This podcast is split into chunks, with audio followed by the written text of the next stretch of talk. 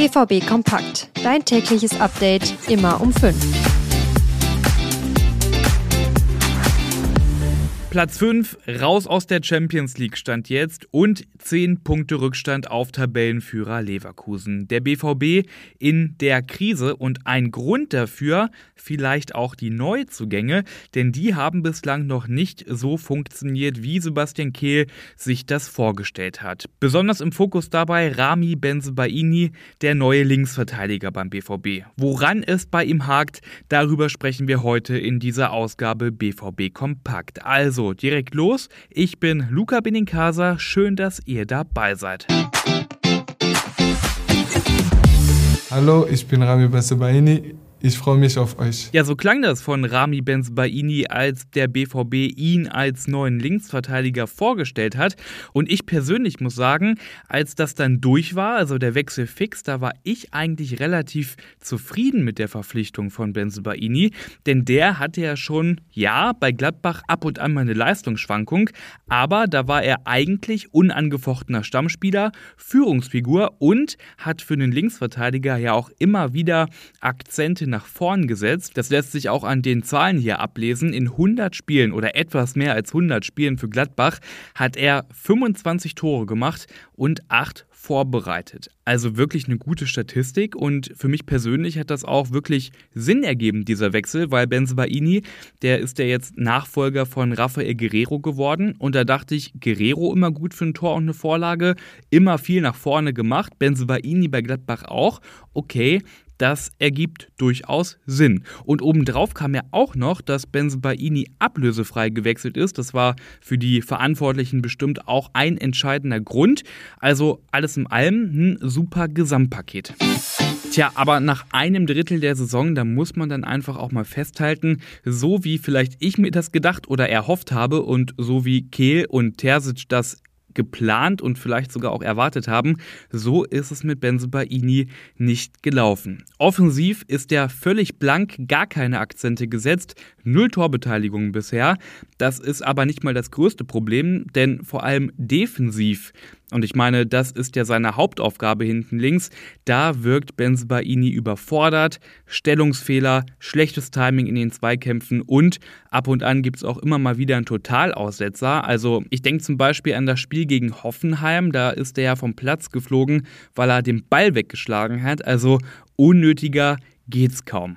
Auf der anderen Seite, da muss man sich ja auch immer wieder ins Gedächtnis rufen, Benzobaini, der hat ja eigentlich Qualität. Das hat er bei Gladbach ja gezeigt. Ich habe euch ja auch die Statistik schon vorgelesen. Ich bin der Meinung, er braucht Konstanz und Selbstvertrauen. Das hat er gerade nicht, denn sein Stammplatz, den hat er ja fürs Erste verloren. Marius Wolf und Julian Rierson sind ja gerade auf den Außenverteidigerpositionen gesetzt. Trotzdem bin ich mir sicher, das wird nicht ewig so bleiben. Also Benzobaini, der wird noch sicher weitere Chancen bekommen.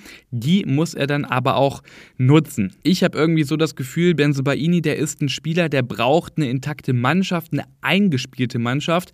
Bei Gladbach war das ja auch immer so. Da war er immer am stärksten, wenn die Automatismen da gegriffen haben und wenn die Mannschaft einen Lauf hatte, dann hatte ich immer das Gefühl, Benzobaini, bei dem lief es dann auch direkt viel besser. Und vielleicht braucht er das ja auch einfach mal in Dortmund einen gesetzten Partner auf dem linken Flügel, also dass ich da ein Duo einspielen kann sozusagen und dann einfach mal zwei, drei, vier gute Spiele hintereinander von der ganzen Mannschaft natürlich und ich glaube, so eine ganze Mannschaft könnte Benzebaini dann auch mittragen, dass auch er besser spielt. Meine These also, wenn Dortmund sich stabilisiert und ein bisschen mehr Selbstverständnis ins eigene Spiel kommt, und vielleicht dann auch eine kleine Serie startet, dann könnte auch Benzobaini wieder, ich sag mal, an seine Gladbacher Prime anknüpfen. So, das war jetzt meine Meinung zu Rami Benzobaini, aber uns interessiert natürlich auch eure Meinung. Schreibt uns diese gern oder schickt uns eine Sprachnachricht, wenn ihr mögt. Ihr erreicht uns auf Instagram und X unter rnbvb. Ja, gestern in der Folge, da hatte ich ausführlich über Niklas Füllkrug und seine öffentliche Kritik nach dem Stuttgart-Spiel gesprochen. Wir wollen das jetzt noch ein bisschen vertiefen. Also falls ihr die Folge gestern nicht gehört habt, macht das unbedingt nochmal, weil dann könnt ihr hier auch ohne Probleme folgen. Füllkrug, der hat ja nach dem Stuttgart-Spiel Kritik geäußert. Einige haben die so aufgefasst, als würde er Edin Terzic kritisieren. Dann hat er klargestellt beim DFB, nein, das war überhaupt nicht seine Absicht. Trotzdem, wenn man sich seine Kritik im Detail nochmal anguckt, dann lassen seine Worte tief blicken, was die aktuelle Krise beim BVB angeht. Mein Kollege Tobias Escher, der hat sich Füllkrugs Kritik nochmal ganz genau angeguckt, Wort für Wort quasi, und hat dazu nochmal eine sehr aufschlussreiche Analyse geschrieben in dem Text versteckt sozusagen auch eine Abstimmung. Ihr konntet und könnt da immer noch voten. Hat Füllkrug mit seiner Kritik am BVB recht oder gibt es doch andere Gründe für die Niederlage in Stuttgart? Und das Ergebnis ist sehr, sehr eindeutig, denn 85 Prozent von euch sagen, ja, Füllkrug hat mit seiner Kritik recht. Ja, ein Grund mehr, den Text von Tobias Escher durchzulesen. Den Text, den findet ihr in den Shownotes. So, und das war's mit dieser Ausgabe BVB Kompakt. Ich bin Luca Benincasa und morgen früh gibt's hier wieder die neuesten Infos.